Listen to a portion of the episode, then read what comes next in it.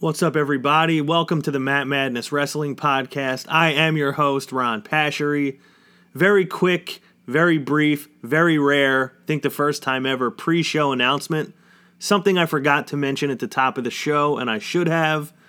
Uh, Co host Aaron Lloyd did a really great interview with TJ Perkins. Uh, I wanted to, to just make mention of that right at the top.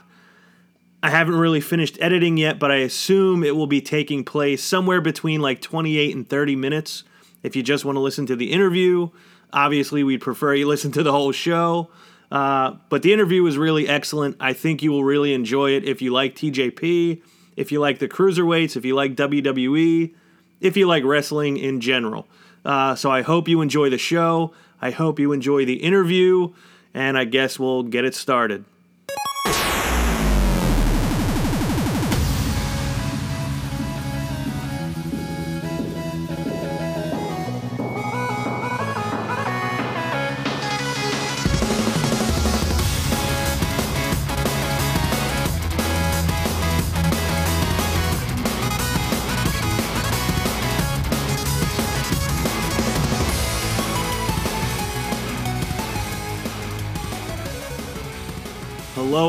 Everybody, and welcome back to the Matt Madness Wrestling Podcast. I am your host, Ron Pashery, and with me this week are my good friends. A full complement, a full roster tonight. My good friend, Ek2 Fly, Eric Trembicki. Welcome back. Hello. How you feeling this week? Feeling good. Feeling great. How are you? Good. I'm great. Uh, we have Prep Dagon Jr., Josh Prep Igina. Prep, welcome back to you as well. How are you feeling this week? Way better than last time. Good. Y- you look better than last time. and last but not least, Mr. Wednesday Night Live. We call him Alo. The ladies call him Balo. Aaron Lloyd. Uh, WrestleMania one week from Sunday. Before we get into the show, please subscribe on iTunes. Please leave a five star rating and review if you have not already. Um, before we get into there's not much I want to talk about this week. I, I'll just get that out of the way right away. Before we get into what happened on SmackDown this week, though, Eck and Prep, you guys weren't here when Alo and I had a, a pretty in depth conversation on Kofi Kingston and his whole story. I'm really curious how you guys feel about the way they built things up until this week. Like, what what are your feelings on on Kofi? And Eck, I'll start with you.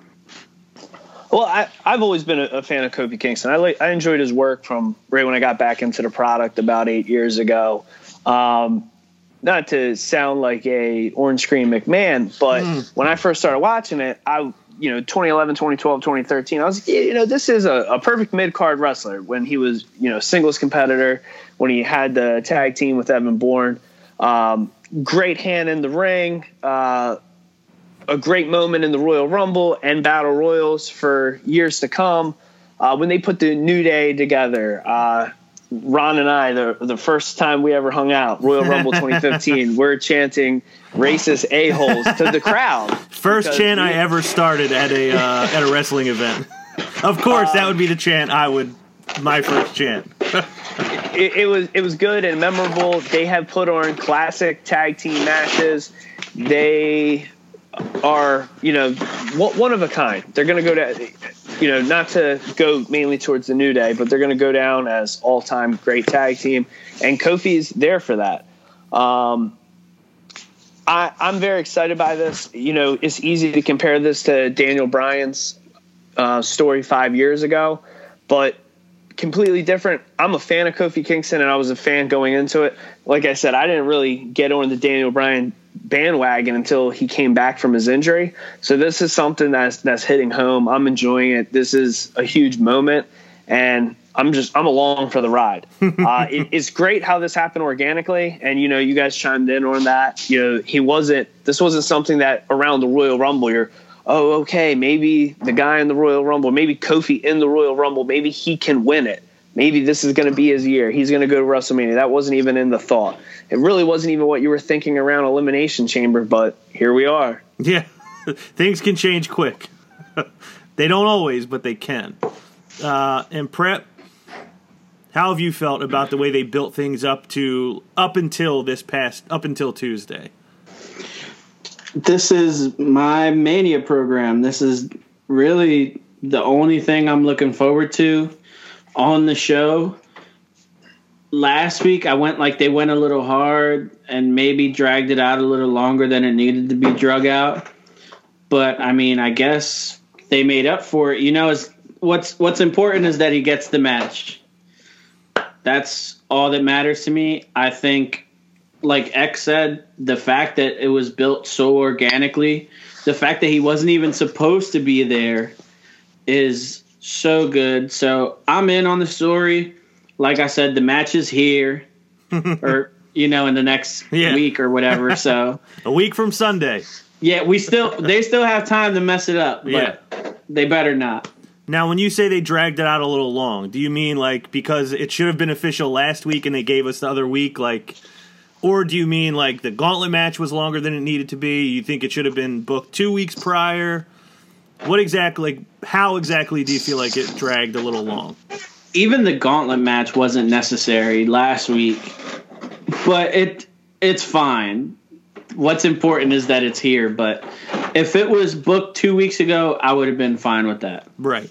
Um, so now we can get into what happened on Tuesday. Obviously, everyone knows by now Kofi won the gauntlet match last week. Vince still didn't give him the match because he threw Daniel Bryan in at the end, who defeated him. And we had some stuff going on with the New Day during the week that they talked about maybe walking away, that they felt they weren't appreciated, and people like them would never get to where they're trying to go, and they need to decide if they want to stick around. And Vince put Xavier and Big E in a tag team gauntlet match with Kofi Kingston's WrestleMania match on the line. I I see I kind of agree with Prep. I kind of alluded to this last week that I was like, did they need to do all this? Did they need to make us wait another week? Aren't we already where we need to be in support of Kofi? Do we need more? But this I actually liked because we've seen the New Day together for so long at this point. These three guys are so kind of like just a group. We all associate the three of them together. They've done interviews together. They've hosted WrestleMania together. They've had unbelievable tag matches together. And I love that Kofi's like reward of wrestling for a championship at WrestleMania, like that they all had to do their part to get him there. Like we talk about it a lot. Xavier said one of his reasons for starting the New Day was to get this for Kofi, and like they actually played that out on screen. Like we all had to play our part to get them there, to get him there, and I really enjoyed uh, that aspect of it. I, I th- and I thought the, the tag gauntlet match was was fun, uh, and there were a lot of little things I liked, but I, I won't go too long. Alo, how did you think about the way Tuesday played out for Kofi? Yeah, me personally, I enjoyed it because me and you did talk about did they prolong it? They make it too long? And you said you thought they did. I said I was fine with it, but this was perfect to what you said that the New Day they've been they're known as a unit and they've been a part of this story too at the to too at the, at the same time. They're they're like they're out there speaking with Kofi. They're out there picking Kofi up after the match is over and. Now they kind of had to do like you know do their part. Like their reactions to Kofi the way Kofi's been getting treated has been like noteworthy on this show. So now the fact that he actually had a chance to play a role in Kofi getting his opportunity, I, th- I thought was a, was like a nice way to do it and actually a big deal. Yeah, so like one of the things I really liked, I, I a little bit of it was similar to last week with everybody gathering around the TV. I thought having Becky there is like a good touch because obviously she can relate. Having like her match taken away for WrestleMania and feeling like they tried to replace her, she could probably sympathize with Kofi a little bit. I thought the Usos forfeiting was maybe my Yes. favorite single moment Yes. of the Definitely. entire. I actually like it made me feel my feelings when that happened Yeah. because, it's uh, like it, it was like re- another thing that's like real life. One, it was good long term storytelling, like that we all remember that these guys have battled for years, and we remember when they kind of showed their respect to each other. And I was like, oh, that's like really cool that they acknowledge that. Um, I loved that that aspect of it. Yeah, and right and right when the Usos, Usos music hit, Corey Graves mentioned that they're not getting past the tag team champions. If anybody Yeah. can get it done, it's the Usos. And then right after that, that's when they kind of stopped and walked out. Which I thought, like you said, I thought that was like really great because of the respect that they have for Kofi and the New Day. And it came I on the enjoyed the heels of of them that. getting their asses kicked by the bar, right? Yeah, Th- yeah, they they were laying. I mean, Big E was laying uh, dead in a table. Um, the one thing that you know that ran through my head immediately when the music comes and they you know they're they're they're talking their ish as they're walking down the stage. I was like, wow, you know, Jimmy and Jay were backstage by the monitor last week while Kofi was in this same role. so I kind of I kind of seen this happen, and I love the way that they just said, "Nah, we forfeit," because I was like, man, this is what they should do, but like it wasn't. It was. It didn't discredit them. Like it's not like they took like a finger poke. It's not like they just laid down and let them. They just said, "Yo, we're we forfeit." You Right, know, we- and- you've seen and you've seen people point- let. Sorry, but to, like to your point, the, the, this just clicked in my head when you were talking. It's like it's what they should have done based on the fact that they respect Kofi and they respect the New Day. Also, like you like you said, they were part of the people cheering for Kofi, and Mm-hmm. it was like them basically flipping off Vince, like we're not going to be a part of this. You want to keep holding Yeah. this guy down, we're not going to be a part of it. So that go continued, but that that was what just clicked into my head when you were talking. No, that's spot on because it's like um, the good brothers, Karl Anderson and Luke Gallows. They, they jobbed right out. They're not really. They're not heels right now, but you didn't see them back by the monitor last week. Right. So I mean, it, it was just perfect the way they did it. It, it kept the tag champions looking strong. Um, it, it was great, you know, tip of the hat to their feud, playing homage to the great matches that they had over the past two years. I, I loved every moment of that. Um, and, and to piggyback off what you guys have been saying, this is one of those times where every every night um, at the end of SmackDown the past two weeks, hindsight is really what shows you how good the episode is. Because when they announced a gauntlet match last week, I'm sitting there, or, or I'm sorry, when they announced it two weeks ago for Kofi, oh man, like I, I, I don't need this. And then it ends, and you see like what they're doing with Kofi, and you know like next week you're gonna get something more. It's like Aaron says it all the time when he tries to defend the product, and, and I hate to defend the product, but it's one of those times you really just got to go on for the ride because the you know it showed it showed how much Biggie and Xavier care for Kofi, and they went out and they put themselves through a gauntlet.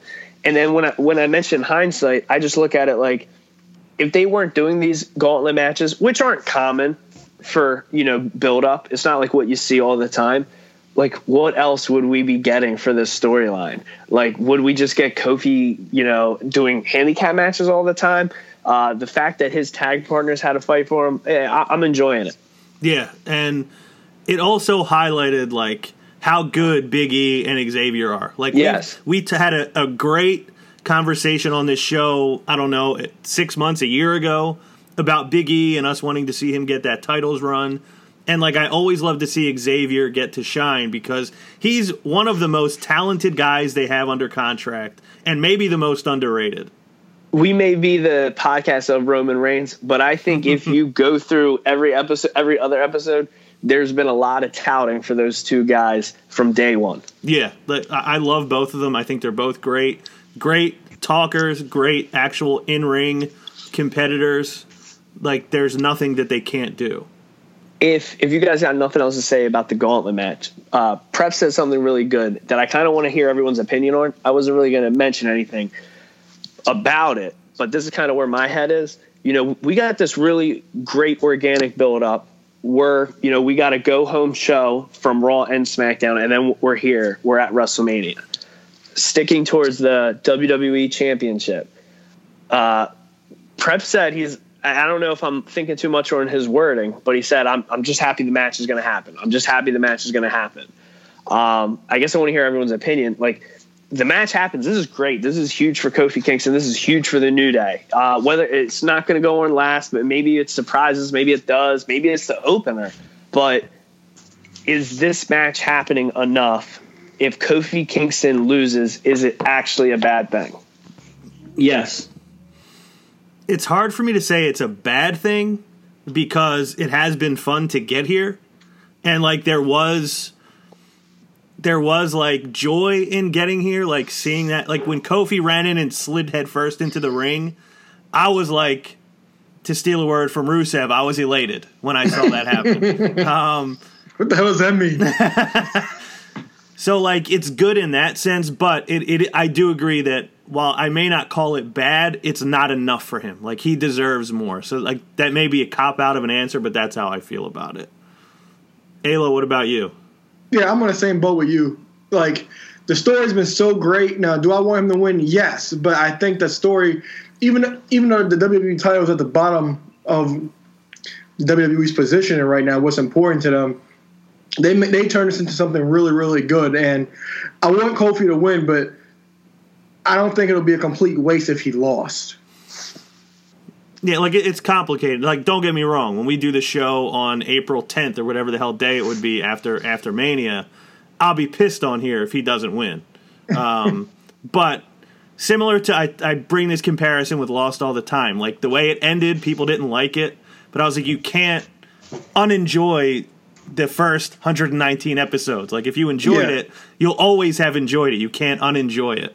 So like Yeah, this will always like I'll always look back at this as like at a time when I was not enjoying anything, I enjoyed the hell out of this. Um, yeah, But I'll be pissed by the same it- token. yeah, and all the sta- and all the stars are lined up for Kofi to actually win. So Yeah. Now, another thing, this was there was something that made me laugh out loud during the gauntlet match, and I don't know if any of you picked up on it. So obviously, when the Usos forfeit, we see Daniel Bryan going absolutely nuts back in the locker room and throwing things, and Eric Rowan is throwing things too, and it reminded me of Zach Galifianakis imitating Bradley Cooper in The Hangover. If anybody remembers that, when they're all pit, when Bradley Cooper's all pissed off in the desert and Zach Galifianakis is imitating everything he does. That was what came to mind when that happened. I couldn't stop laughing. But Oh, uh, one- more thing I wanted to bring up. I wanted to bring up Daniel Bryan's performance in the opening segment of SmackDown. I thought he played his role great. He's like, go ahead and quit. Well, Yeah. all you got to do is bring up three guys from NXT, and they'll, and they'll, they'll hand Call out the day after? Yeah, call, something. What was it? The day after, or something, Something like, like that. that. fresh That, afternoon. that was that was good. Yeah, one. fre- that's what was. Fresh afternoon. that's what it was. I, I thought that was great. And then every time Vince kept talking, he was like, "Yeah, Vince, get it. Yeah, yeah." Like, I, I thought that was great. Shut the hell up. Prep, did you have any thoughts? I did. I just wanted to go back real quick because I did have the opposite thought of everybody else. Where, where yeah, like I'm happy that the story happened, win or lose, but why can't he win? Like, just have him win. It's not that big of a deal. You know what I mean? He Right. can lose it next month, and nobody would question it. It's just like Ah. Does everybody? But does everybody remember how terrible Daniel Bryan's run was after he won at WrestleMania 30? That didn't take away from how great that moment was. Right. No, like I, I do agree with that completely. Like by all accounts of everything that's happened in the last six to eight weeks, he absolutely should be the champion. He absolutely has earned it.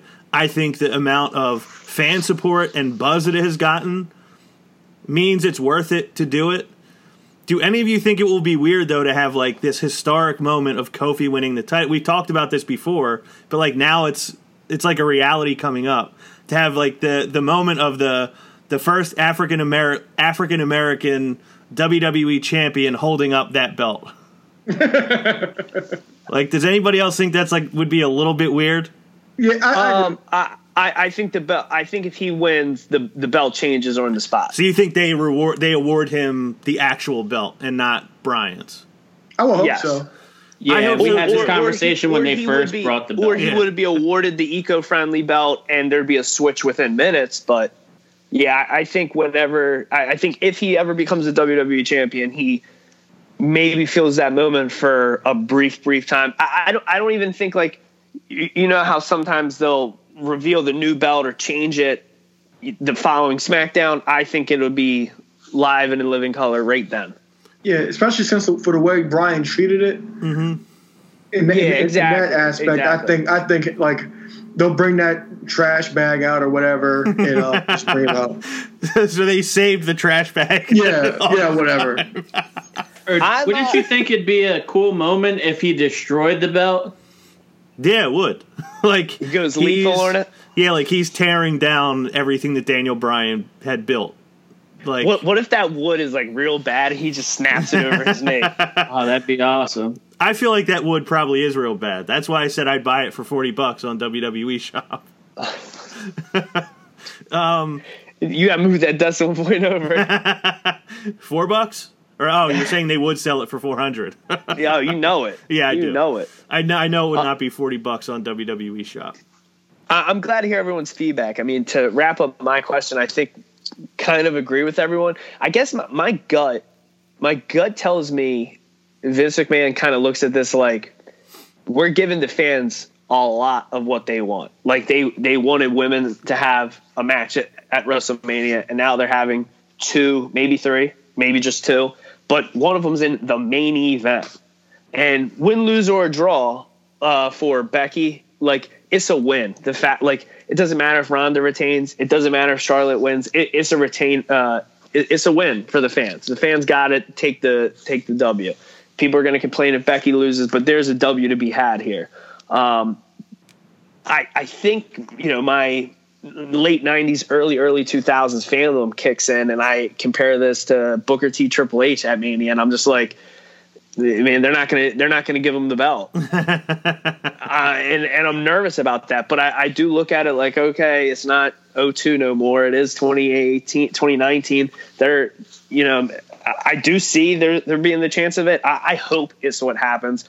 I just i mean in maybe a maturing sense, it, this is where I feel like it should happen. Like it's freaking, they they put the belt on Jinder Mahal. Uh, Aaron, Aaron loves Jinder Mahal? They, they, they gave It's a publicity stunt. they gave Mahal the belt, and I sold the damn thing right, right on the spot.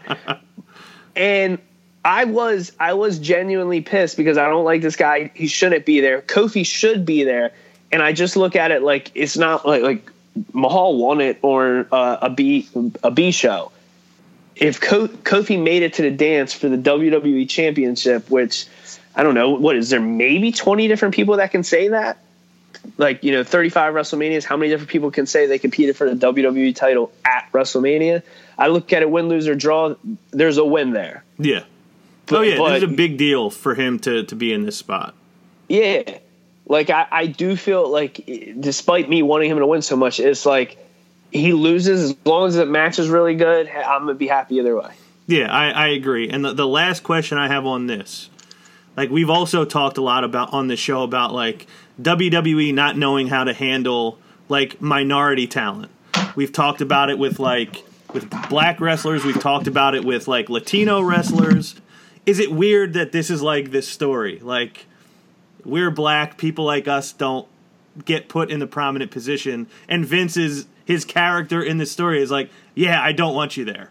It, like, is, is it, am I the only one that finds that a little bit odd or a little bit like problematic?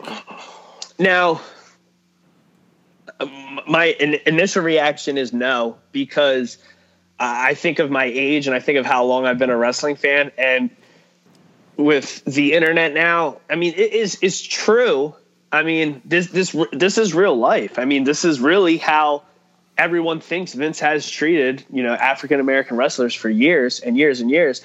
Um, what I do agree and feel like should feel uncomfortable is if you have your children that are 10 years old, five years old, six years old, you know, pre-teens watching this, and this is the story they're getting. It's not so great.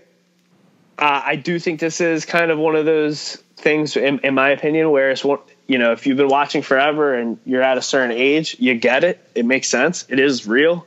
It, it hit. It's hit. It hits home. It- like you said, we've been talking about it on the show since day one on how they don't handle um, minority talents as well as they should. Yeah, Alo, what do you think? Well, this kind of goes hand in hand with my thing of how they don't acknowledge everything because the stuff you're bringing up is everything is, is what's happening outside of the television show, and they haven't really brought none of that to the television show. So for them, if, if they brought this stuff on TV, I would completely agree with you. But they're not acknowledging it on television, which is the most important thing to them. So I don't have a problem with it at all. But uh, like, I understand how nowadays everybody's like pro black and stuff, and they find the what's wrong in everything in the world when in some cases, in a lot of cases, it's not that serious. But um, like it never really even crosses my mind at the time. You know, I'm just watching wrestling to watch wrestling. Yeah, so like I'm watching it and I'm like, ah, it's a little weird to me that like this is what mm-hmm. you've actually done all this time and but maybe like you said, they're not actually acknowledging that this is the way people talk about it.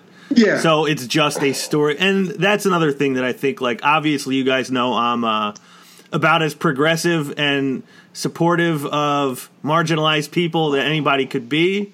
But like at some point a story is just a story and like telling a story about racism doesn't mean you're racist. It means you're telling a story about racism or telling a story about like some type of violence doesn't mean you're violent. You're just telling a story about violence. So there is, I agree, there is like a sense of separating fact from fiction or like truth from fiction. So while it, I do like look at it and like, uh, I yeah, get it. Like it's a story about these three guys, and, and yeah. they've told it really well. Yeah. Now, now what Eric had brought up about uh, Triple H and Booker T. I was now, just going to bring that up. That that he never said he never said black, but he just said things that you couldn't. Criminal. Oh yeah. He said was, you couldn't get away with. You couldn't get away with what was going on. What Triple H was saying in 20, in 2003. You couldn't get yeah. away with that program now well, by calling him boy talking about how, he, hmm. how Booker was incarcerated and people like you don't win championships and stuff. You stuff like that. You could if, if that was happening now, I would completely agree with you. Yeah. Well, yeah, it's definitely and, not that. and the stuff Jerry Lawler said in commentary. Yeah, yeah, it, it's definitely not coming across like that. Uh, something I should have mentioned at the top of the show. Uh, I'll probably, I'll just warn you guys. I'm going to throw something on the beginning of the show announcing this. Uh, Alo did an interview with TJP, formerly known as TJ Perkins, uh, and we're going to go to that right now. All right, everybody. So it's now time to welcome in our guests, the winner of the inaugural WWE Cruiserweight Classic and former Cruiserweight champion TJP. TJ, how you doing, man? I'm doing very well. Thank you for having me. Oh, no problem. Thanks for taking the time out of your busy schedule to sit down and talk with us.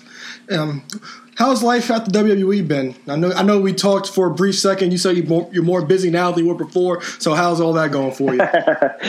yeah, yeah, it's weird. The, uh, it, the during the period of time where I'm not allowed to be busy, I'm probably the busiest I've been in God ten years maybe. Really? So it's good. Yeah. Yeah. Um, during your time off, have you gotten time to build your frustration about the Los Angeles Lakers? As a Laker fan, I'm very frustrated myself.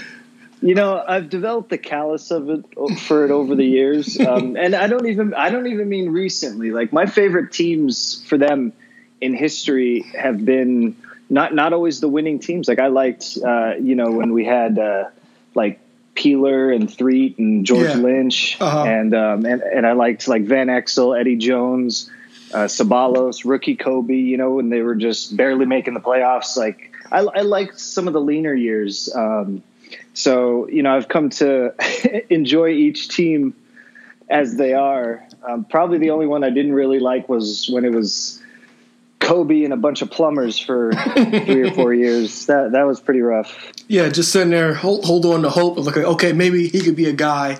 Maybe Jordan Clarkson's the guy. Maybe Kendall Marshall's the guy. But it just didn't work out. Oh, that I mean, way. it was something. Uh, oh, I, I'm I'm talking back when it was like uh, like 05. Oh yeah, that was 04, the worst. 05, 06. Yeah, Smush Parker. Oh, yeah. Smush Parker, Kwame oh, yeah, Brown. Yeah. I mean, uh, who else was they had? Yeah, those uh, those are crazy years. I mean, we we basically just added Pau and and every and Kobe put everybody on his back and got us back to the finals. But man, it was like we had like three Russian dudes on the team. Like yeah, we uh, had like ra- we had a lot of random guys. In, in the 05 team, I know it was uh, Sasha Vujacic. Uh, yeah, I think I think I think Caron was on that. Yeah, Caron Butler. Too, maybe. Yeah, and then they traded him yeah. for Kwame the ne- that off season, and um, Tierre Brown. Yeah, I, I remember all those years. Oh yeah, I mean like, like half half of the starting five, and then the rest of the bench were like, if you read the names, it's like it's like those uh, filler names on like the legend teams on 2K when they have like just random Yeah, names. the generic for- the generic names like Mark Davis and John Brown. yeah, like un, yeah, like unlicensed. Like that's they were. He was. It was like Kobe and like twelve unlicensed players. Like that's what it was. No, now, um, if we have time, we might get back to the Lakers a bit. Um, All right. Now, transition into wrestling. Now, a lot of us were introduced to you in the Cruiserweight Classic in the summer of 2016. Now, how are you Mm-hmm. approached about the idea of the, the Cruiserweight Classic and being a part of it? Uh, let's see. If I remember it correctly, uh, it was uh, William Regal had called me, and I knew him a little bit from before because he used to. Uh, I mean, he's kind of had a uh, low key scouting job for years.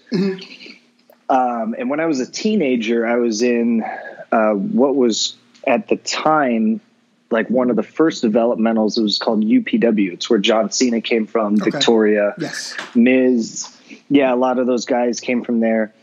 And I was I was there. I was like 15, 16 years old. And that was the first time I, I met Regal because he had come in and worked a little bit and was also kind of a liaison uh, for WWE because he even as a performer before he was winding down, he was already kind of being used as like like a go between for for uh, scouting talent and stuff like that. And uh, so he just, if I remember correctly, he just called me and uh, left me a message and said that you know we're putting together this thing and if I'd be interested. And I said sure. Um, I had just uh, parted ways with TNA, I think, not long before that. So I'd just been kind of go to Mexico and Japan and some stuff in the meantime, and um, and uh, yeah, and that was that was it. Now, when you saw the the roster of the participants in the Cruiserweight Classic, it included some of the biggest names in wrestling at the time, and till this day, uh, Zack Sabre Jr., Kota Ibushi, and Johnny Gargano and Tommaso Ciampa, who were already with NXT at the time.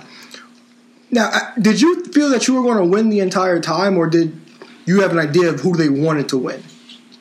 Um, I honestly didn't even think about it. It's weird. By the time this had come up, WWE was no longer a bucket list goal of mine. Um, I mean, I I'd come in and out and done some, you know, spot matches here and there for Raw or SmackDown or like I think like the ECW brand that they had, and some dark dark matches and things. And I, I was in like you know a couple different developmental camps and things like that. And I just for me that was enough. Like I, I didn't I never aspired to be like on WrestleMania or like SummerSlam or something like that. Um, so eh, I, I was kind of just wanting to just wrestle at that time. So I, I didn't think much of it. I thought, okay, I'll do this. It'll probably be kind of fun, and um, and that'll probably be it. Like I'll just I might be a one and done or something, and and that's it. And um, and I didn't know what the rest of the field was either because when uh, when Regal had called me, he also asked me to help him find guys. Like if there were people that they weren't aware of that they really needed to to showcase. So you know, I tried to help them out, like point them in the direction of certain guys here and there, like from Mexico or Japan or something like that. And um, I don't really remember who all we talked about together, um, or if any of the people were guys that that I had recommended, or if um, if they already kind of had them on the radar. They pretty much had all the guys on the radar. Um, but no, I, I didn't really. It, it didn't weigh very heavily. I mean, I didn't think much of it. I almost, I almost kind of looked at it as just another booking. Like, Really? like, hey, yeah, like I'm gonna do, I'm gonna do, you know, EVOLVE in Orlando, and I got this one gig in Chicago, and then I got this WWE thing, and then I also got, the, and then I got this other thing in Philly, and you know, like I, it was just a thing on the schedule. I didn't, I didn't think much of it at the time. All right, now transition. Now, when we found out that you won, we were completely excited because you were one of our favorites in the Cruiserweight Classic. So, what was your reaction when you found out you were going to win and be the first Cruiserweight champion?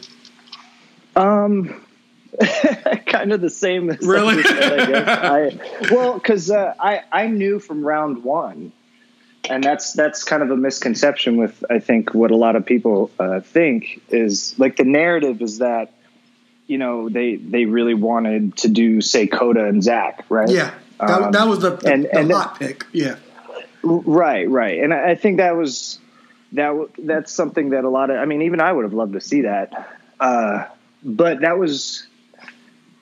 I think they were separated in the brackets to give that perception. Yeah. But that, but I know at least as far as I know from round one on, that was never going to happen. Like Huh. I think that was just there for people to be like, "Oh man, I hope this happens," so that as the tournament goes on, they're glued to it because if because there's so many different types of fans. You know, some there's most fans don't know who any of us are. Yeah. Zack or Kota included.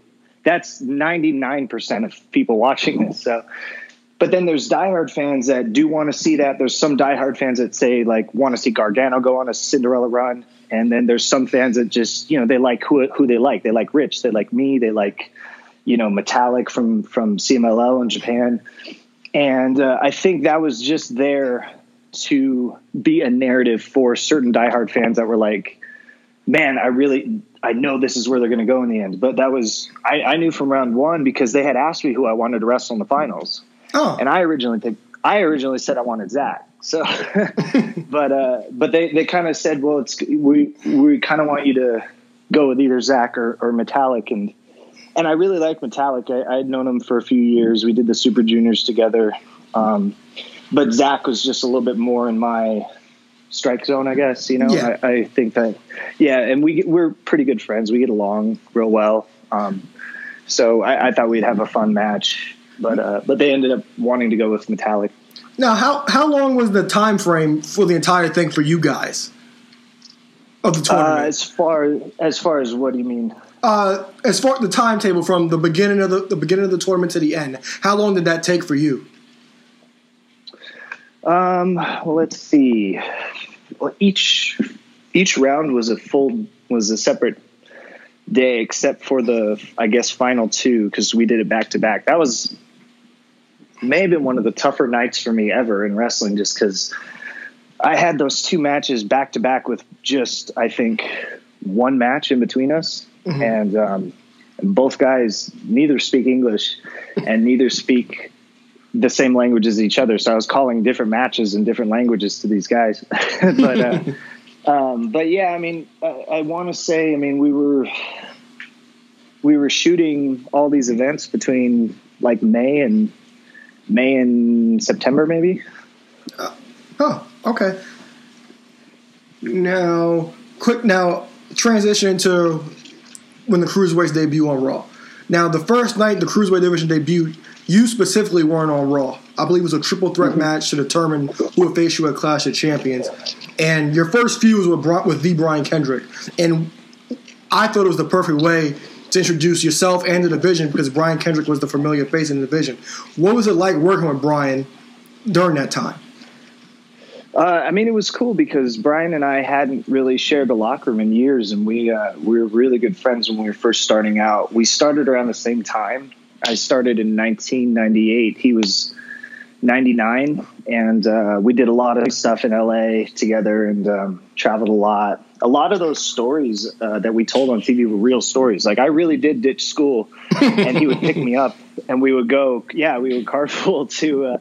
To shows Friday, Saturday, Sunday nights, and then I just go back to school on Monday morning. Um, yeah, a lot of those are real stories. Uh, so it was cool, you know, getting to uh, to be with him, and a, a lot of the guys that were in the tournament did like this was their first time at this level and their first time like having a wrestling job and there was only a few of us like like and me and Brian were one of the only two that like we'd had we'd had wrestling jobs before. So it was it was comfortable because a lot of the other guys were a little bit timid and trying to find their footing but Brian and I were used to being like at that level of production and and um and that type of stage so. Now, the cruiserweight division as a whole was always a big topic on our show. Like we thought you guys were, we thought you guys were presented right. The the purple ropes, the the um, how the Raw would go hold cruiserweight in the arena. We thought it was great, and you guys would eventually get 205 live a few months later after the, the resurrection of the cruiserweight cruiserweight division. Is there anything different that you would have done different to if you were making the call with the cruiserweights? You know, I think um, integration is really what made it a tough uphill battle from the beginning. And um, I mean, it's it, but that's that's really a hindsight thing because you don't know, right? You know, you go into this and you think, okay, we'll make this division, and and if we make it separate, it'll feel special. But then on the other hand, it that is so backwards from the formula of how you know we introduce stars on that on these shows and on that stage. Like for example, if uh, if you if you come from NXT, let's say you're like Elias or somebody like that, right? Yeah. You'll come in and you'll uh, you'll be by yourself. You'll be introduced opposite of say Chris Jericho or somebody like that, and you immediately make an impact by you know intruding on him and and, uh, and you have this one-on-one story to tell and you're going to get a lot of residual attention off of somebody that the people already know really well they respect and they've already accepted them and uh, and then from that point on you know you have you know a pretty immediate springboard and a spotlight that you didn't have to share and a lot of singular focus. And that's how everybody comes in. We were opposite. So we were coming in as you know 10 12 guys nobody's ever seen before. And we're only with each other so we don't have that residual Yeah. um, attention off of working off of somebody that that you know is known or, or well respected or something like that. So we don't get that type of equity off of other people.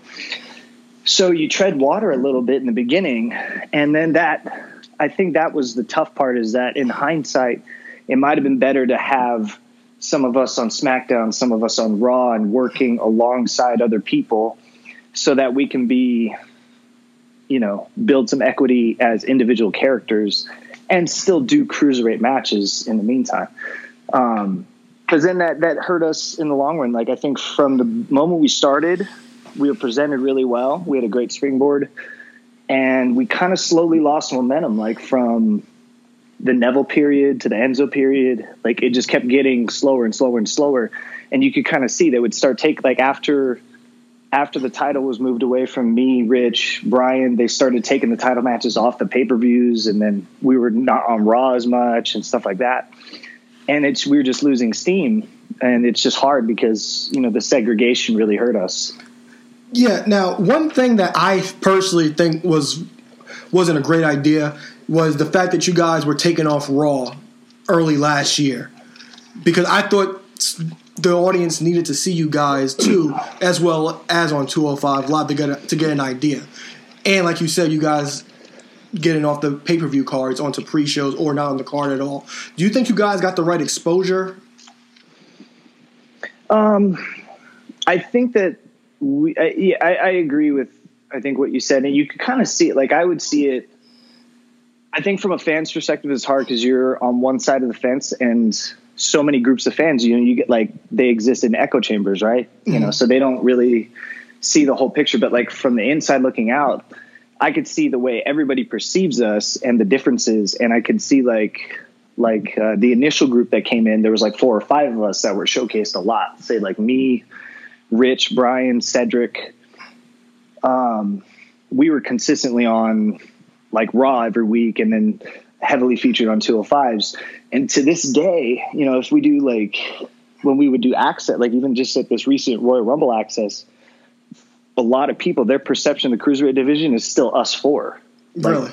That's that's how big that perception was, and how disconnected it became once it got moved off. Like the, some of the guys that are headlining 205 now, people don't even know they're on the show because they kind of tuned out once we were moved off of Raw, and that hurts the group, you know. Yeah. Um, and it's just that's just the way it is, like in mass, because the company's so big and the product is so huge. Once you disconnect that portion, like the the familiarity drops so much.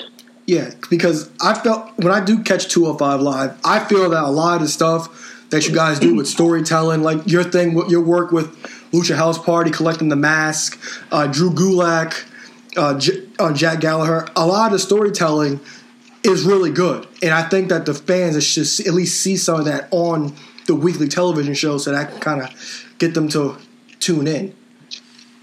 Yeah, like I think if if if people get to see that type of stuff on Raw or SmackDown, like those stories you mentioned, then it would get a totally different amount of traction and work in a totally different way.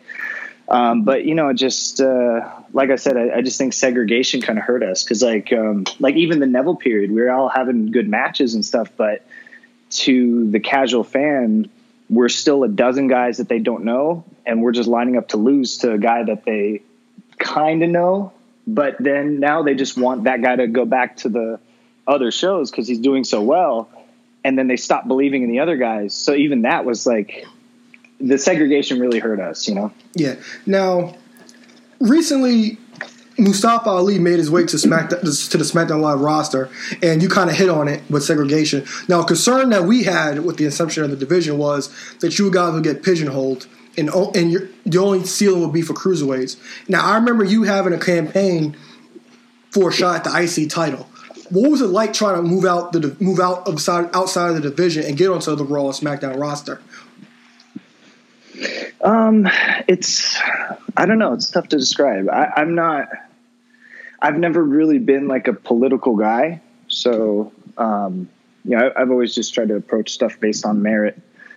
Uh, and so you know, that's just a part of the game, though. You know, so a lot of guys can uh, can find opportunities through that means, and, and for me, it was really just more about proactivity. So for me, it was a little bit frustrating because there there's certain certain doors I didn't want to open and certain things I didn't want to certain ways I didn't want to work. You know what I mean? Like yeah. from an integrity standpoint. Um, but I, it was kind of a long process because maybe a year ago I had approached, I, I, you know, knocked on Vince's door in London. We were doing TV in London, and I told him that, uh, you know, I didn't feel like I was really a commodity to him anymore at, in in my current form. You know, I mm-hmm. just I was just a, a, a moves guy on a moves show, and when I first came in, I was presented as a global superstar that connected to a certain community, my community. And when when I got to Raw, you know, it, they're two different planets.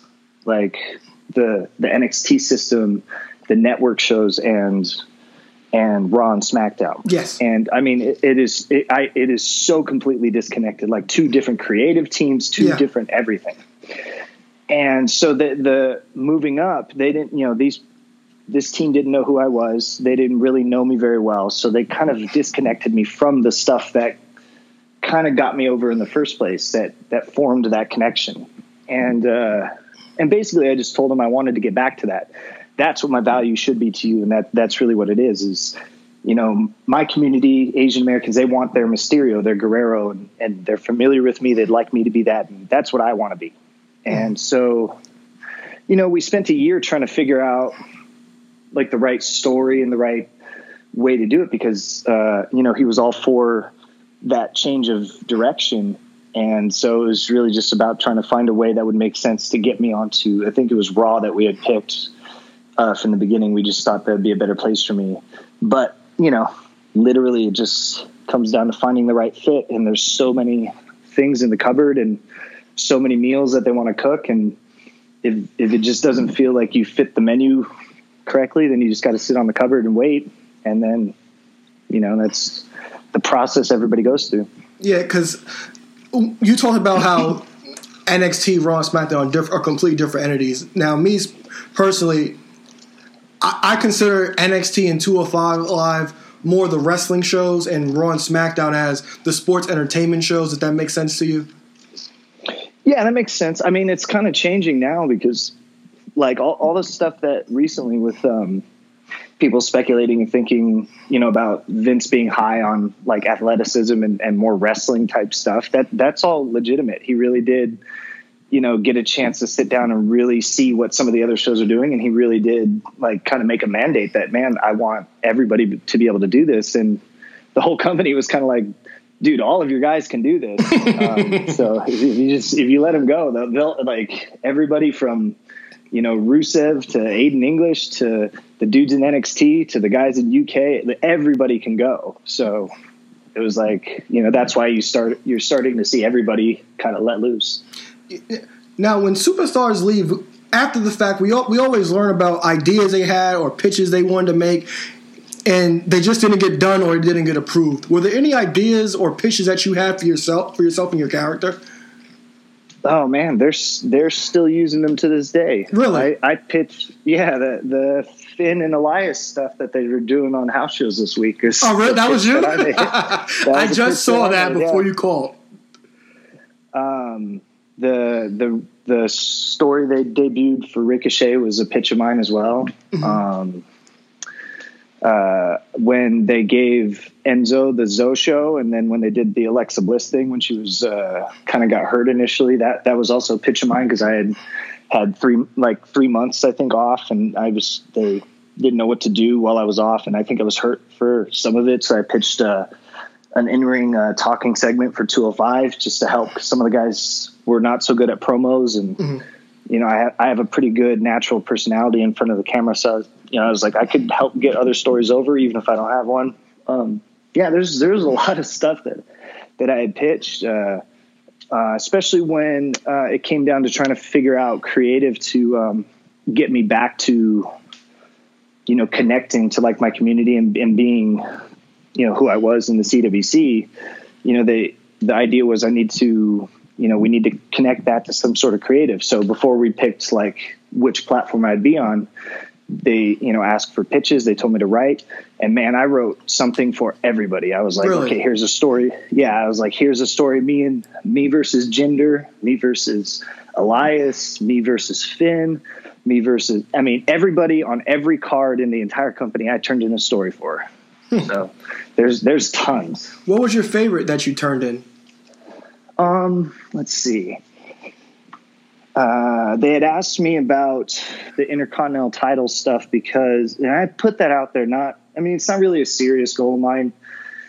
Uh, I thought it'd mean more to, you know, my people, I guess, more so than it does to me. But uh, they're big on first evers, you know, like that's why they hammer it home all the time, like the first ever cruiserweight champion and stuff like that.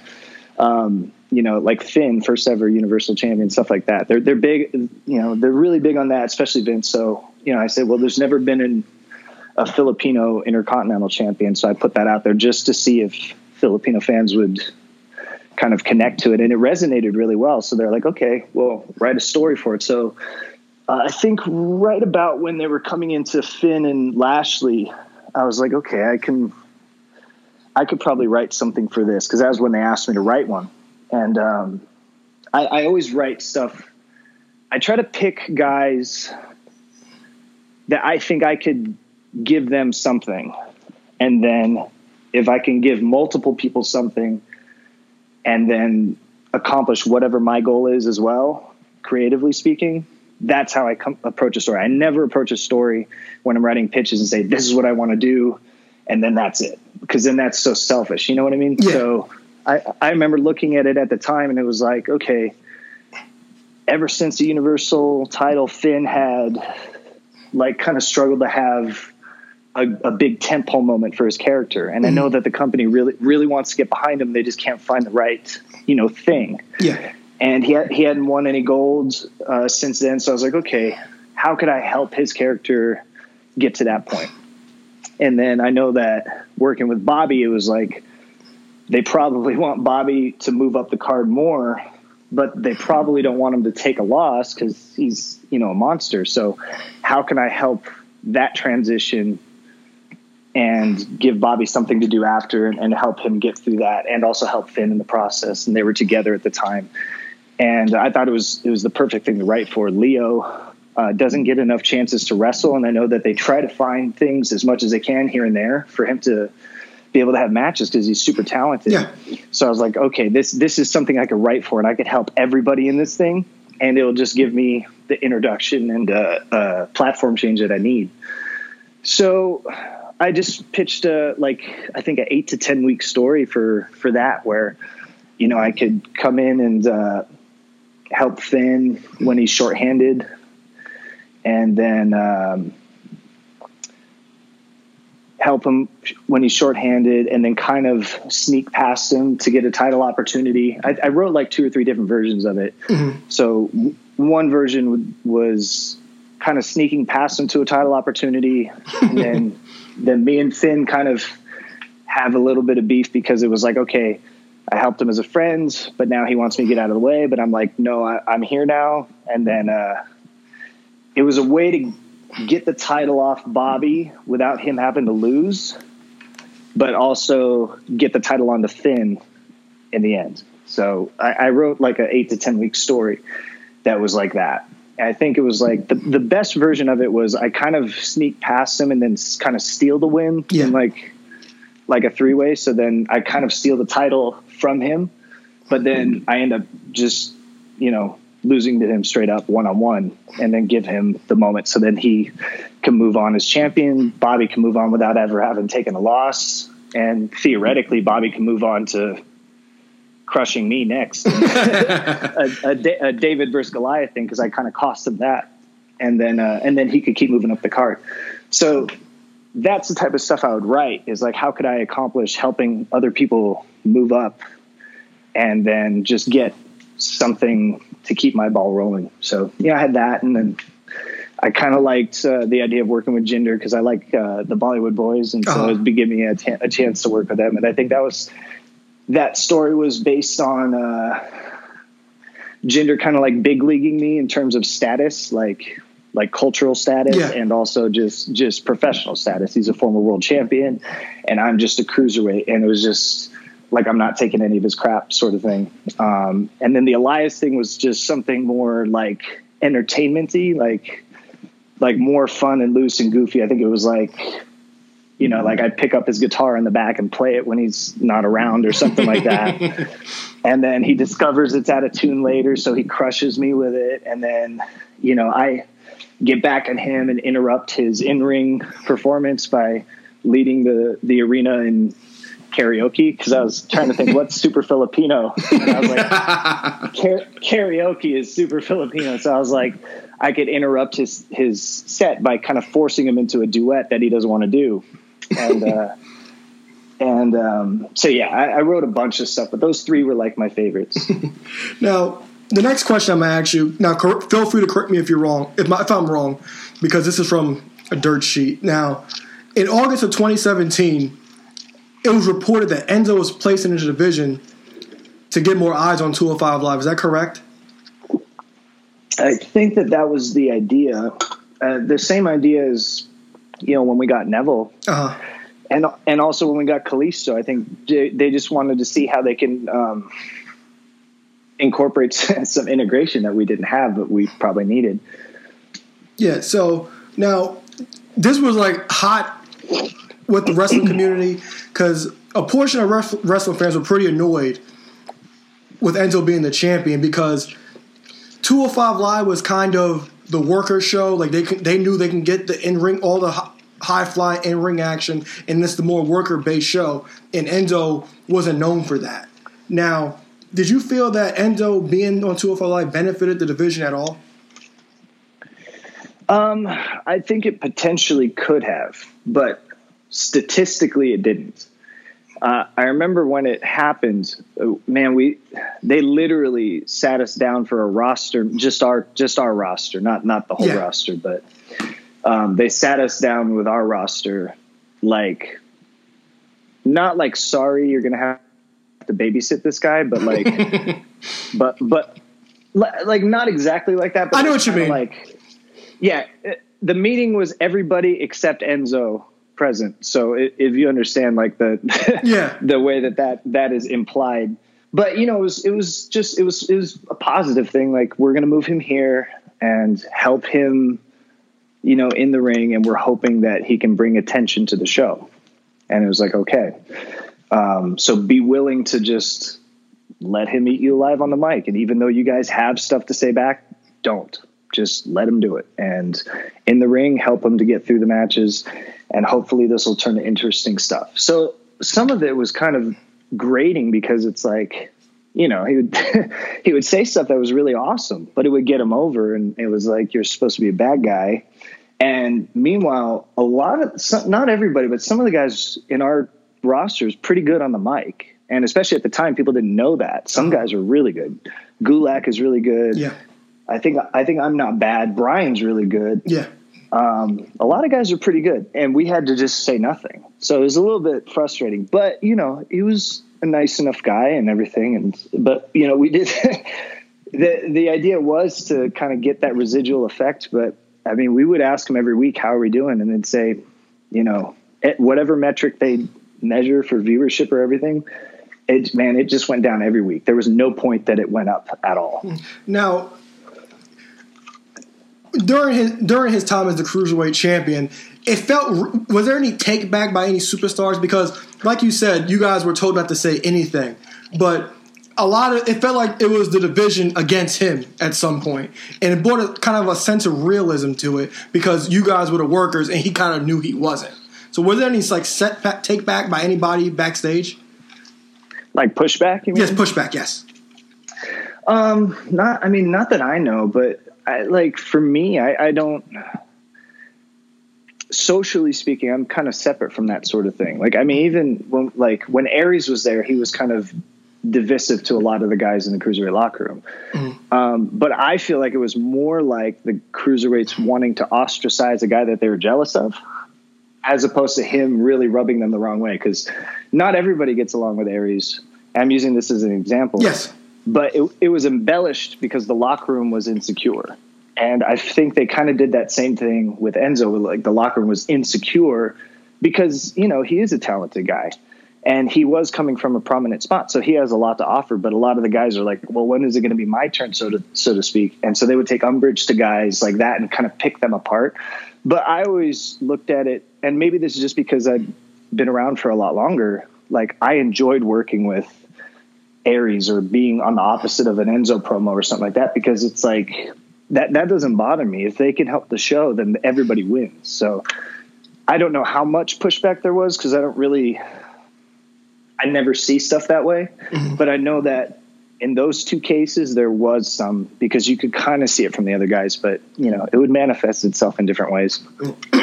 now, while you were while you were with WWE, the world of wrestling had changed drastically, in my opinion. Now, people always waiting for the next boom period in wrestling. And on the show, we always try to tell people that the boom period in wrestling is happening now with everything outside of WWE. now, like, oh, new, yeah, I, I, I feel like it's like 2004 or 2003 all over again. yeah, because New Japan's at a high. Um, we just had All In recently. Um, AEW is officially a thing. A lot of promotions are are like taking off now.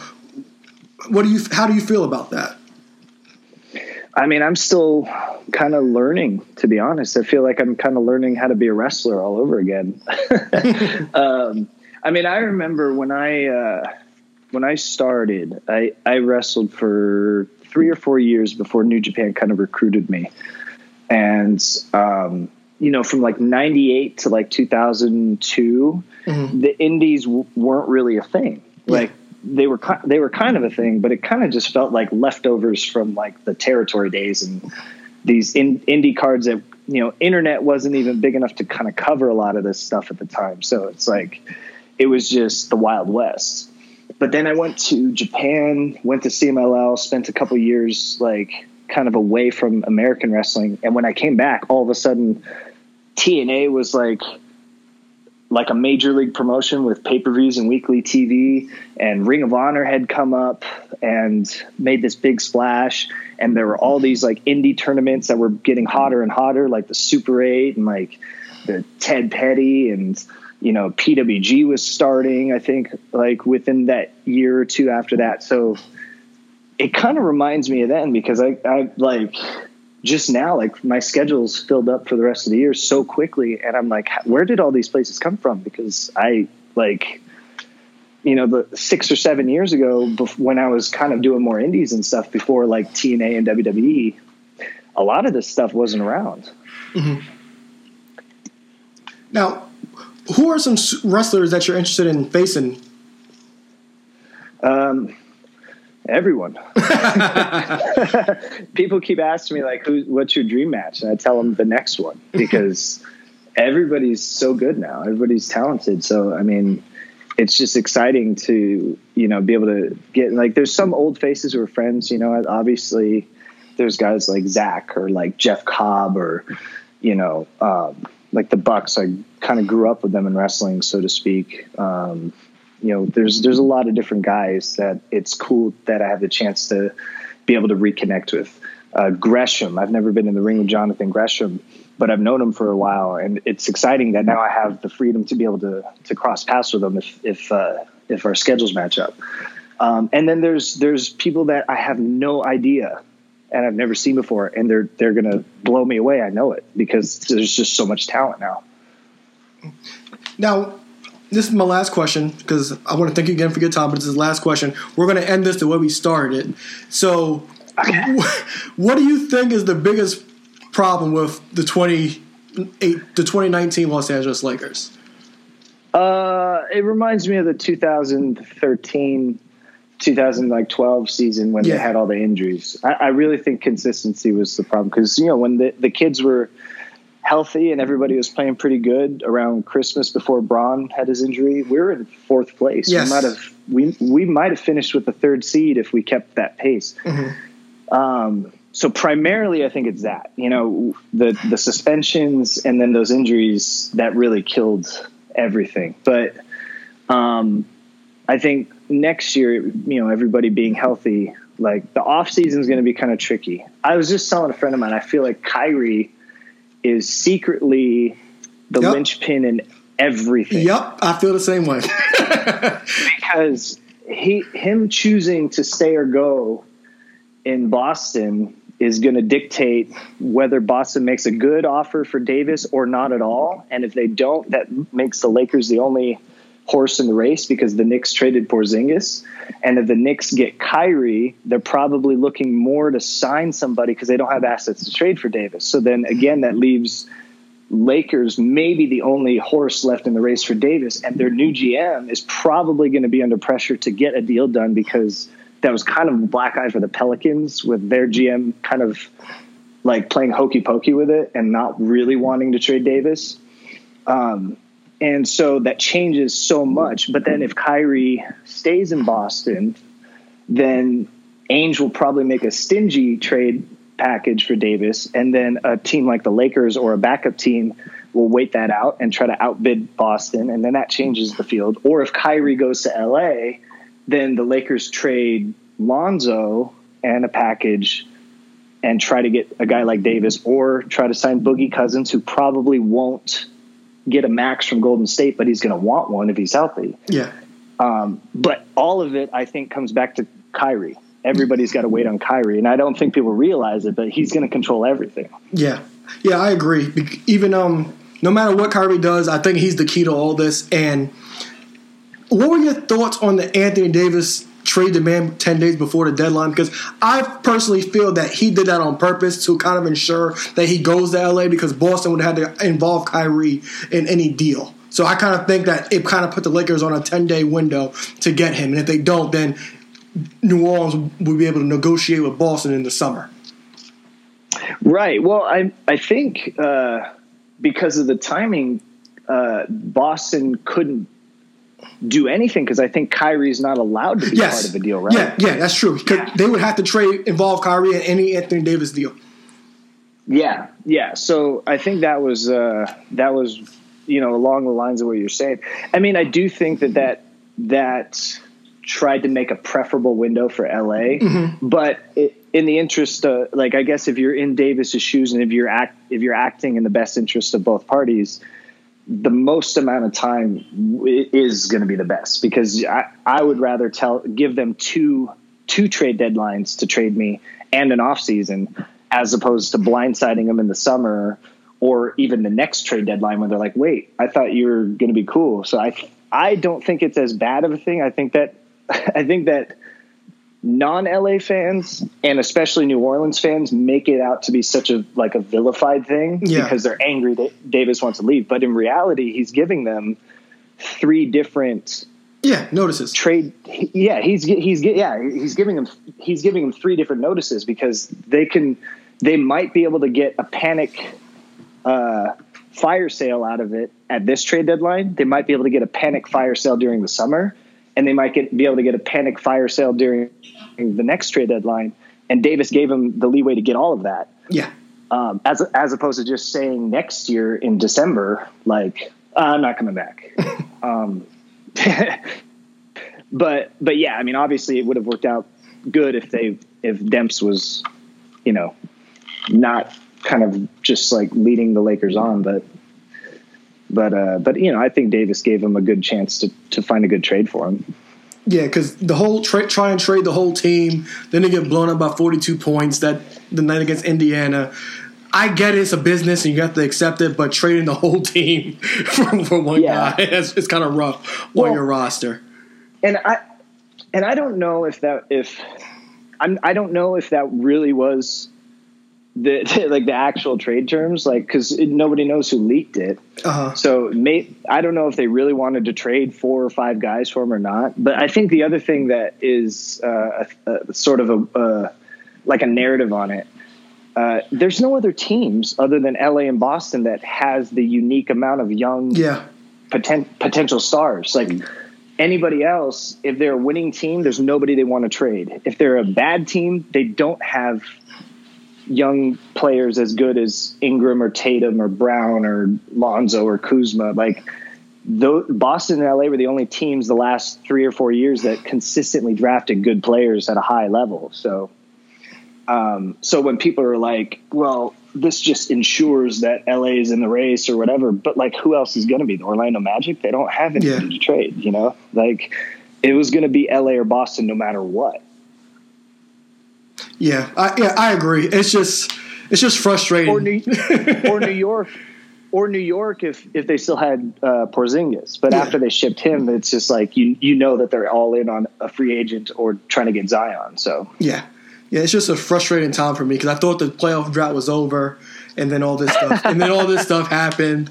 Like, at least I still got LeBron in 2K. That's all I could say about it. I mean, yeah, I I, uh, I really thought we were gonna get in, and um, and I was so happy to see like like my LA fans like taking in Bron without like ostracizing Kobe. Like and we were so accepting of like the new like era, and Yeah. it was just like this. I just wish we would have found a way to sneak in, but we just we just didn't. Yeah, because before the season started, me and my co-host we did an NBA preview show. I had the Lakers finishing at three or four, and I had them losing to nobody in the West but Golden State. That's how I. Uh, that's how I had them. by Christmas by Christmas Day, I would have said the exact same thing. I would have said a middle seed, maybe top four, and I honestly didn't think in a seven game Yeah, series with LeBron in playoff mode, and if the kids were all clicking, especially with the way Kuzma and Ingram were coming on, like I didn't see anybody in a seven game series that would take place within a week span. You know, like I, I didn't see anybody but Golden State being a, a serious threat to them because Houston was looking, um, and they still do look like on again, off again. And the only other team that looks like it could really be a powerhouse at that point in the season or in the you know the postseason is is Oklahoma City. yeah, and and and they ended up tailing off. Now that I believe they're currently the eighth seed or sixth seed or something like that because the wet the wet Yeah. the, the standards are so tight now. They've been flip flopping back and forth. Yeah, like I, I think you know the other two teams up there, like Portland and say you know Denver, obviously, but I think that that they're up there because it's it, it was more of a consistency thing. But I feel like in the postseason, you know, it kind of falls on on players like Yeah. You know a KD and a Steph and like a Bron or like a Harden, like people like that. So I just I didn't see like I feel like this is the year Denver doesn't really go far in the playoffs. Yeah. I but agree. it was like that. It was like their year to say we're here now, Mm-hmm. and then next year, next year, and the next couple of years is when they kind of get to like the semifinals, finals, that type of thing. But Yeah. I thought, man, LA, LA has a chance to sneak through if if they can avoid the Warriors until the until the finals. But but uh, uh, yeah, I don't know. I was like, if if they could just avoid them till the conference finals, then that that's the series. But I don't know. Yeah, so um, TJ, I want to I want to get you out of here. I kept you way longer than I anticipated. no worries, man. It, it's my pleasure anytime. yeah. So um, where can the fans find you at? Uh, so I only got two socials. Um, I'm sort of antisocial for a guy with socials, uh, but you could find my Twitter and my Instagram at at megatjp. um, pretty soon I'll be launching a website with a new like web store, and that'll have my schedule and all kinds of stuff. Um, you know, my my my own touring dates and things like that. Um, and uh, when that gets up, you'll be able to find it on my socials. But you know, just uh, check my socials and uh, and uh, you know, some pretty cool stuff will be coming in the next three or four weeks. Do you know if you'll be in Philly anytime soon? We have uh, Tommy Dreamer's House of Hardcore. That's one of our local promotions out here. You know, like I'd gone back and forth a little bit on, um, I think, a couple sets of dates with House of Hardcore, but we just couldn't find something to match up. Like the first week that I opened my schedule, man, I like I booked like 50 appearances Really? between May and August. So like it, a lot of stuff that was coming up, like a lot of places kind of missed out. So it'll be like round two of booking stuff later in the fall. Uh, but yeah, House of Hardcore was like top of the list of one of the places I really kind of wanted to get into. I like Tommy a lot, and you know I've known him for years, and I always think that those cards are really good. So Yeah, well, hopefully you can get we can get you can get all that worked out. And I said I hope to see you. I hope to see you get a chance to see you soon live in person. So thank you again for giving us your time, and you have a great day, man. Thank you very much. I appreciate it. Thank you. All right, so thank you so much to TJP. Great interview. I hope you guys enjoyed it. Alo, excellent work getting him Great as a work. guest, and um, great work on the interview itself. It, it was really good, and he was an excellent guest. Yeah, thank you. Uh, like I told you in text Great form, get by my great best friend. Yeah, like I told you in text form, you should be proud of yourself. It was really good. Thank Um, so now let's move on to the the only other thing that I had any real desire to talk about the Raw Women's Championship match, which is now also I guess the SmackDown Women's Championship. Like I have no idea what's going on. Elephant in the room: Charlotte ha- is now the SmackDown Women's Champion, defeating Asuka on Tuesday night. Other than that, was there like anything of any significance that happened with these three? Uh, well, they they had a beat the clock challenge for a washing machine on Okay. Raw, which made no sense. It was really for a washing machine. No, But it may as well Um, have been. yeah, It, it was bragging rights, basically. Yeah, I, I, I guess. Uh, I, I tried to find the silver lining in that. Yeah, I was just like, okay, wh- whatever, whatever. Who cares? Has anything that was like this? Because like obviously there have been some Roman main events that people were not into because they don't like Roman. Has there ever been a match that was as hot and as anticipated as this that got to WrestleMania and almost nobody cared about it anymore? Like, can you think Call of me- anything that has plummeted this much? call me crazy, and but I think what they did on Tuesday night has people more interested in it. You think so? I, I think I think it's going to respike interest. I think this is uh, my opinion. Uh, I think Charlotte winning is a great, phenomenal. Um, you didn't see this coming. Uh, surprised me. I, I, I know there's the rumor that maybe this is going to be for both titles. I don't see that being the case. Um, I see Charlotte's either going to be doing double duty or she's going to drop the title on SmackDown this coming week. Yeah, I I mean, don't she know. gets a she gets a monumental win, um, and then goes back. I'm I'm sorry. Um, she gets the monumental win, and then SmackDown maybe goes back and loses it. But you know, she's the only woman in WWE history to have this many women's championships. Borderline, she could argue that she's had more than that if you include NXT. But Right. yeah, I Yeah, just for like me- I don't care. Prep. Yeah, I thought so. I didn't have context when Eck had sent the picture, so I was like, "Oh, maybe this is the way to get Charlotte out of the match." But I didn't realize that Becky's promo before that said, "What does Charlotte even have to be in this match?" And then from there, I'm like, "Okay, now I get it. It's just to give her, you know, an accolade for her to hold weight in this match." But it's I mean it is what it is. I guess they're gonna unify the titles. Well, see, well, f- well, f- before I give my statement, I just want to give a shout out to Richie because Charlotte is strictly Ashley now. so, but yeah, yeah, like I wasn't watching live, so I was like, when Eric sent that picture, I started scrambling. Like, what the hell's going on? And then Richie texted me, Ashley won the SmackDown title. I was like, huh, really? Uh, that's that's strange. And then, like Prep just said, he he said it out of excitement, like now she's gonna get up the match. I'm like, you know, she's still gonna be in this match, right? But like Eric said, like it kind of it was a swerve. Like no nobody expected it. Uh, Love a swerve. At the same time, nobody really would have cared about a, a, a, SmackDown Women's Title match with Asuka at this point against whoever they have on the roster. Uh, I'm I don't know if they're going. I'm assuming that the match is going to be winner take all, but that doesn't necessarily mean it's a unification match. And if, if they actually did unify the titles, I wouldn't be that. I'll, I'll, I'll be pretty fine with it because they have the smack, they have the women's tag titles now, and you could make more tag teams to an extent. But I wouldn't be against them actually unifying the titles. But it came out of nowhere, which really it was like okay, that, that that's a nice little swerve. But they've killed this entire feud. Like I, I don't really even care about this anymore at all.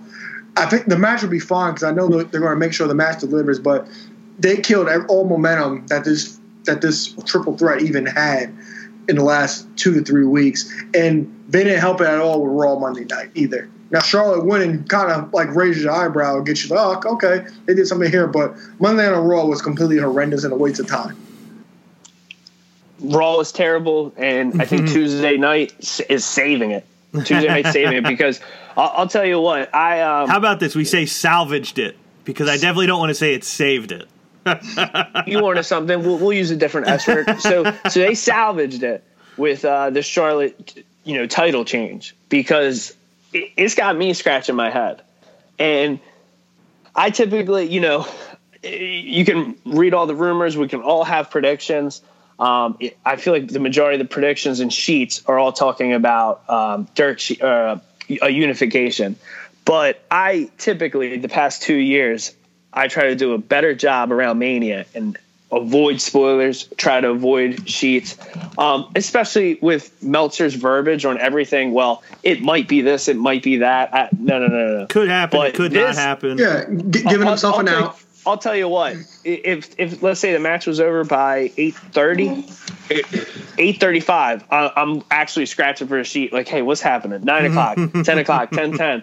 The next morning at work.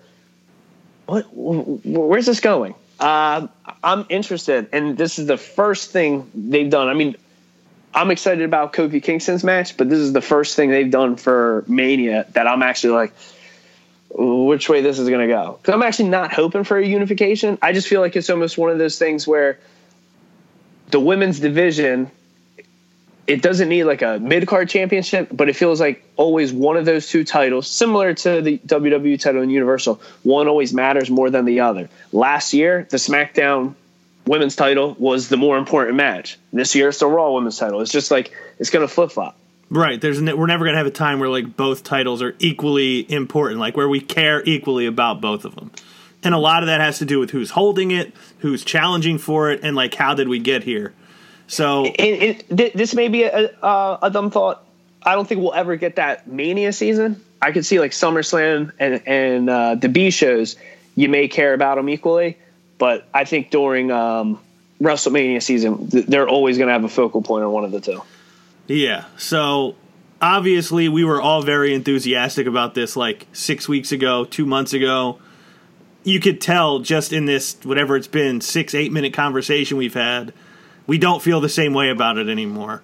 Um, so I don't have any other notes. I didn't watch anything else other than the New Day stuff.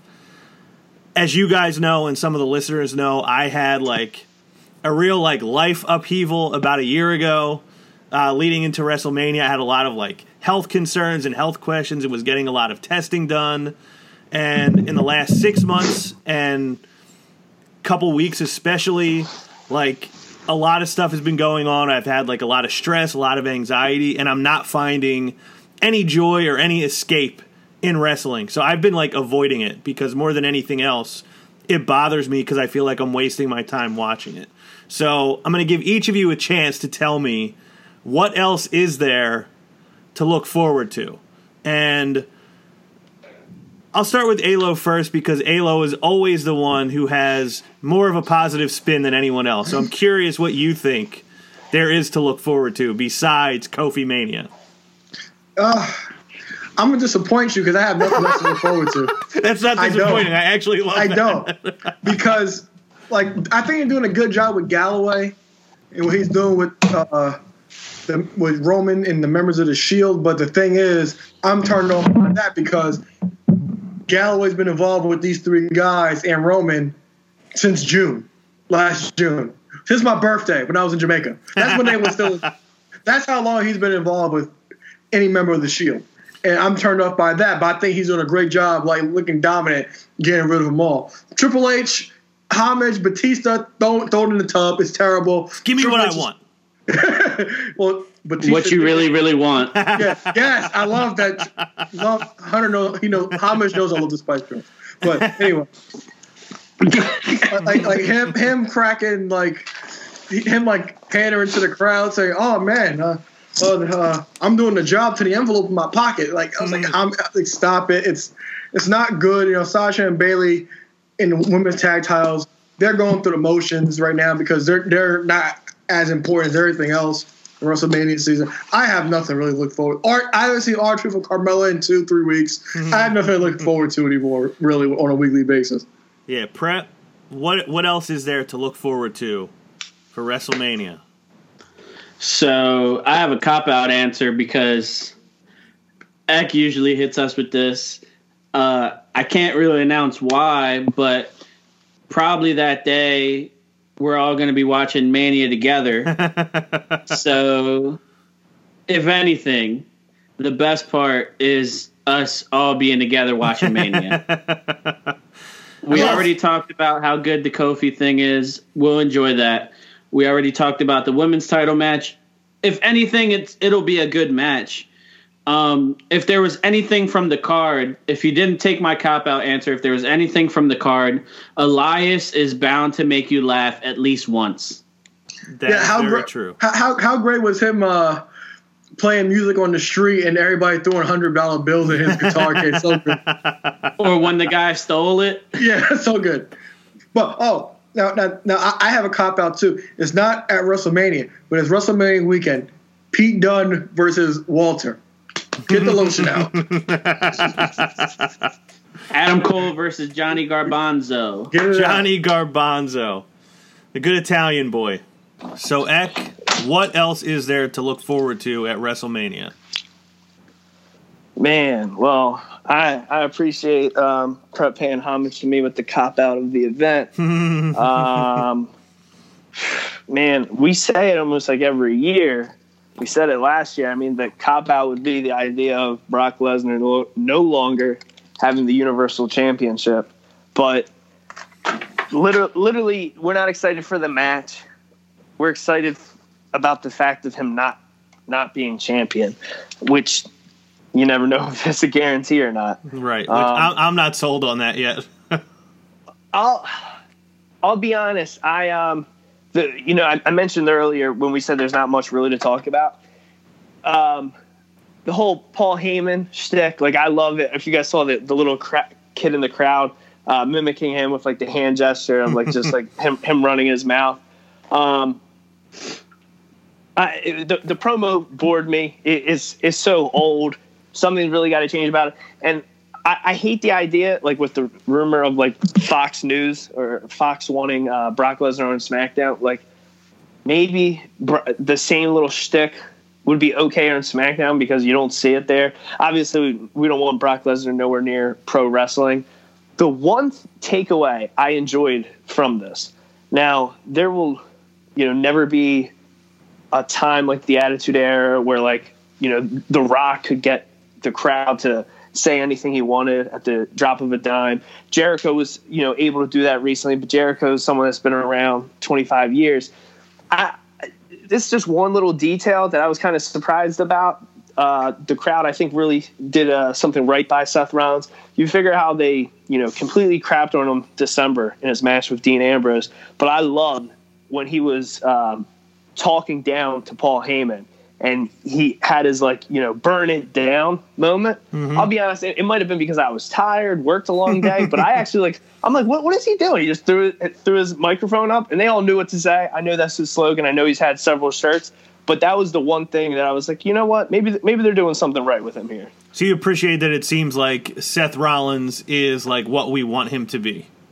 Yeah, I mean, you know, and it could be because of our disdain with Brock Lesnar. I know this isn't doing nothing for us, but I believe they were in Chicago this week. Chicago's definitely still way behind him. They're they're all for this, mm-hmm. and, and that was something I appreciated because I want to be a fan of him. I I, I want to look forward to him being the Universal Champion.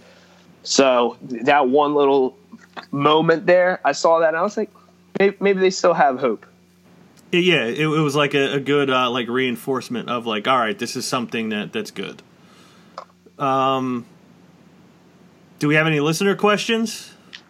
Yes, we have a question from Diamond the Lord and Lloyd, no relation. Okay. Do you think NXT UK should have gotten a pay per view of their own for Mania weekend? Uh, absolutely not. not no way. I don't know. What do you guys think? Um, I don't think they should have got their own um, pay per view, but yeah, I, I guess this is just you know you know they have the the good thing they're doing with the uh, you know the normal thing with the tag team championship.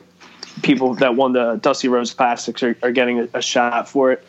The thing that's kind of annoying to me with that is like I, I feel bad for Alistair Road and um, Alistair Al- Road. Alistair Road. I, I, I'm putting the names together: A- Aleister Black and uh, Ricochet. Um, you know, they're you you got those guys out there three days a week, and it's like you would think they should be winning the championships, but what's the point then? Then do we not see them on Raw and SmackDown, or are they going to go to Raw and SmackDown now as NXT Tag Champions? I. You know, they really didn't have uh, a feud going for those titles. I would have almost liked to see, uh, and, and I'm gonna botch another name. Uh, War Raiders. Who, who, who's the Yeah. tag champions right now? Is War that their Raiders. name there? Yeah.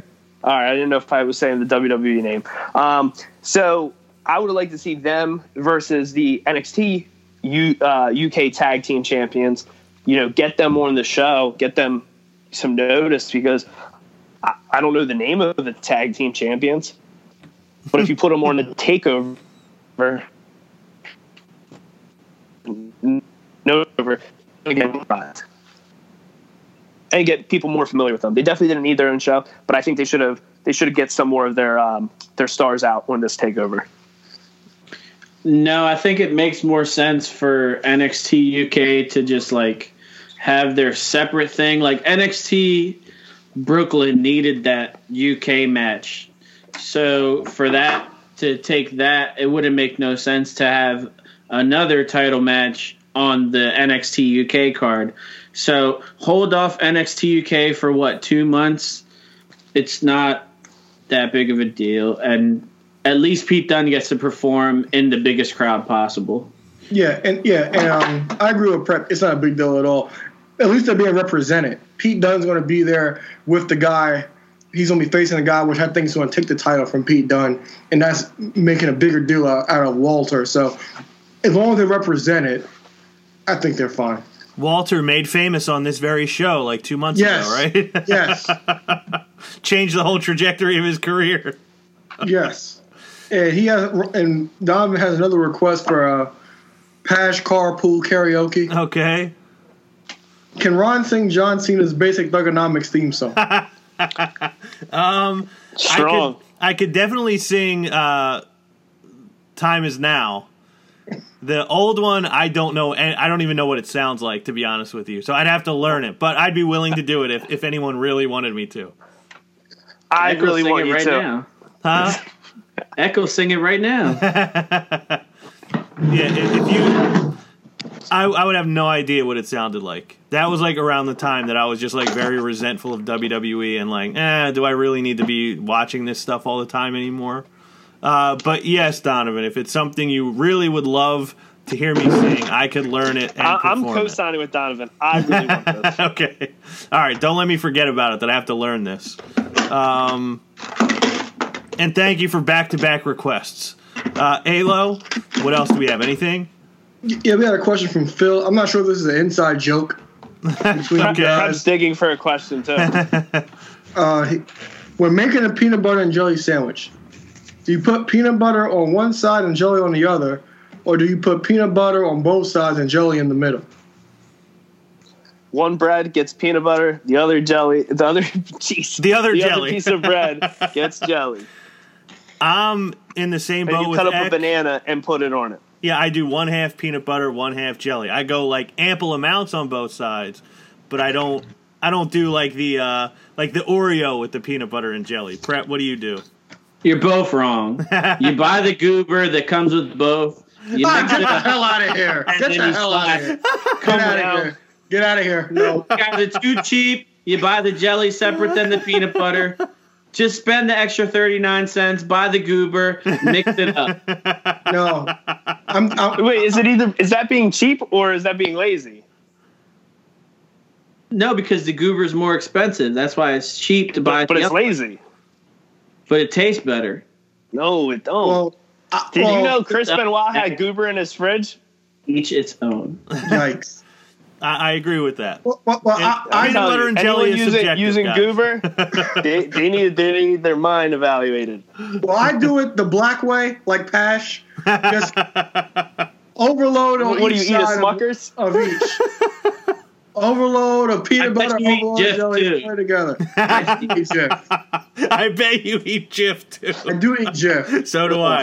I think I have a container of Jif in my pantry right now. Yes, me too. Must be a black steak fast. Yes, it is. Um, Ayla, what flavor jelly do you use? Strawberry.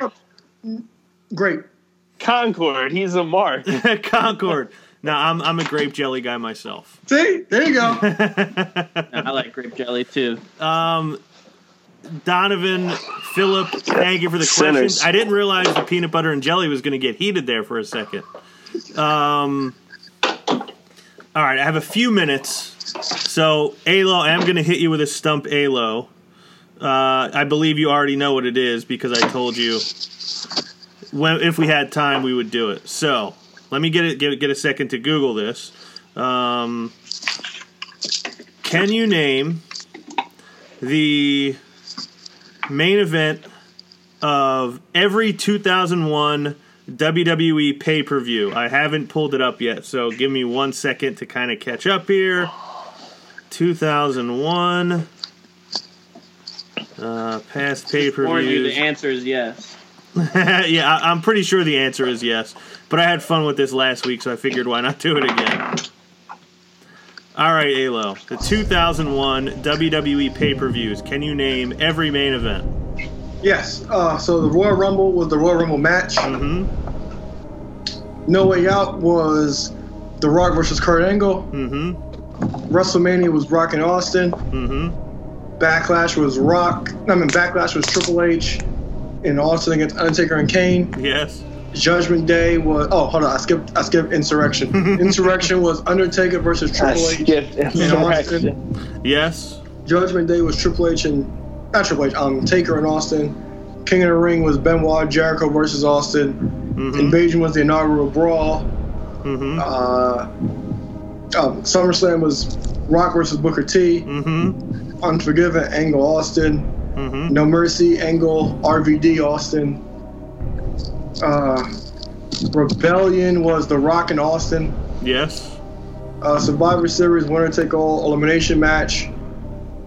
And uh, Stone, if you want to count the final match for Vengeance, that was Stone Cold and Jericho. Yes, it was. All right, so you got all of them. Can you list the city for every pay per view in 2001? Uh, I'm, I think I might butcher the Rumble. Uh, was the Rumble in New Orleans? Yes. Okay, okay, that, okay. I'm good then. I'm clear sailing.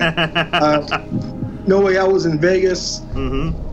Uh, Mania was in the Astrodome in Houston. Mm-hmm. Backlash was in Chicago. Mm-hmm. Uh, Judgment Day was damn.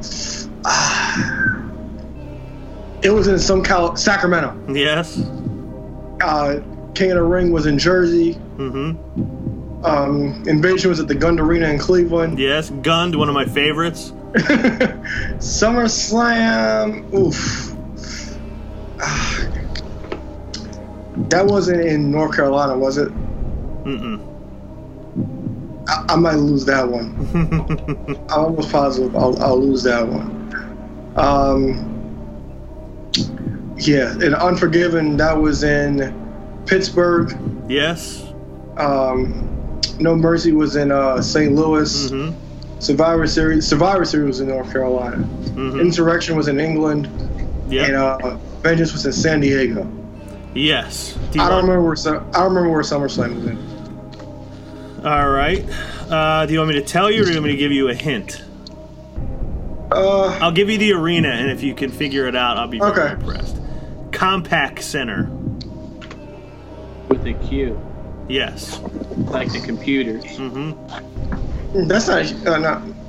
Houston was the Compaq center, but it's not Houston. No. Houston did have a Compaq center. Yeah, this I is think. not Houston. Uh, One more hint: it was west of Houston. um, not in Dallas. Mm-mm.